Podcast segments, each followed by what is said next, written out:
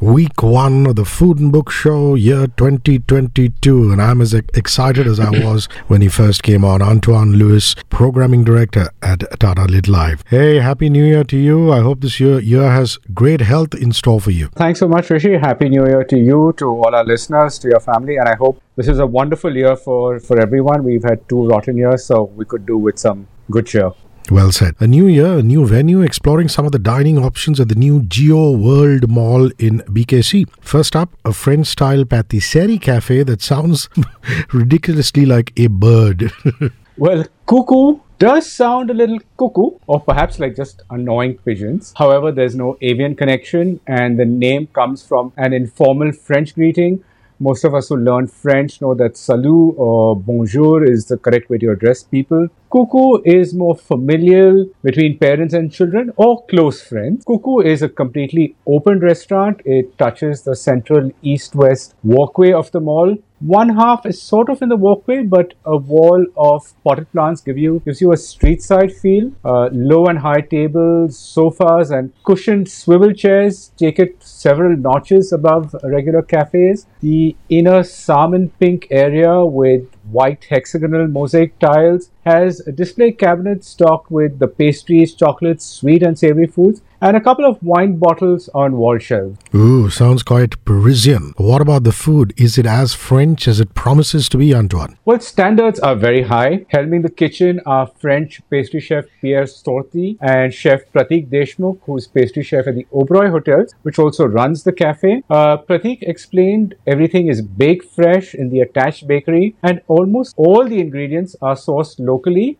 without compromising on the highest standards of bakery and viennoiserie. And you can tell the quality of the product from simple things like the flakiness of a plain croissant, uh, how beautifully each of the paper-thin layers have separated. Uh, there was a lovely burrata and mushroom brioche with a soft, light, round brioches, slightly larger than pani puris, filled with truffle-flavored mushrooms, topped with a chewy burrata and cherry tomatoes and shredded white asparagus. I was disappointed by the croque monsieur, which is a grilled cheese and ham sandwich, partly because I incorrectly thought it came with a fried egg, but that's a croque madame, but also because I found the ham to be overcooked. Unfortunately, Indians haven't understood that ha- ham doesn't need to be cooked, so I don't blame the, the cafe for this one. Uh, but then there was this exceptional version of bangers and mash, but with spicy merguez lamb sausages and a quinoa and sweet potato mash. Divine. Listen, let me get this straight. So everything is bite-sized? Are there any big plates or full meals? No, it's all petit plat and sandwiches. Ideal if you want to have a quick light lunch or a small bite before dinner, but not a meal in itself.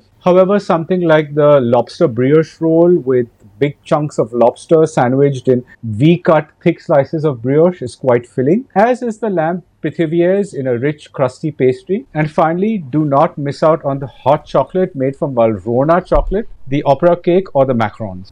Sounds exotic. Another cafe at this luxury mall, but this time one that's friendly to our furry friends as well. And you're such you're such a dog lover. You must have been uh, really, really happy going in there. Is that right? I was, and I wish I stayed closer because then I could take my furry friends along with me. And Seesaw, which is managed by Aditi Dukar, who also runs MASK, Mumbai's most sought-after dining destination, is a pet-friendly cafe. It's set in an open courtyard. The alfre- uh, alfresco section is open to pets, for whom there's a special menu as well. Now, the enclosed air conditioning section is cozy and cheerful, with plate glass windows letting in a lot of natural light. It's not a huge space, and it feels closer to a casual, friendly neighborhood cafe. They are open through the day, starting with breakfast, and I suspect the breakfast menu is available all day since we ordered from it at lunch. Uh, however, since it was a pretty warm afternoon the day I visited, I started with a very refreshing gin-based pineapple and butterfly pea tea uh, cocktail called Magic of Tea.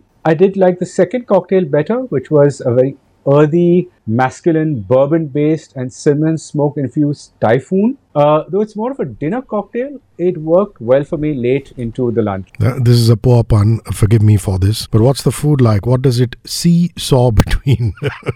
Well, uh, the name Seesaw suggests a balance, uh, well, in this case, between east and west, or perhaps tipping over in one direction occasionally. So the food is ingredient-centric, cuisine-agnostic, marrying concepts from one cuisine with flavors from another. Sometimes it works out quite well, as it did with the Monte Cristo sandwich, a fried sandwich with a filling of black forest ham and Gruyere between slices of brioche bread and topped with some more stretchy Gruyere cheese. Sometimes the east-west balance is difficult to maintain, like in the burrata avocado sourdough toast, where the Japanese royu chili oil and the pickles overpowered the avocado, edamame and burrata. That said, I think it'll work perfectly for anyone who wants exotic ingredients but a chatpata chaat-like flavor. Much like the crispy plantain salad, which are plantain fritters topped with chutney-like sauces, chili powder, uh, and chopped onion and sitting on a bed of corn mousse. A dish worth trying is the tempura prawns in soft tacos with sour cream and guacamole.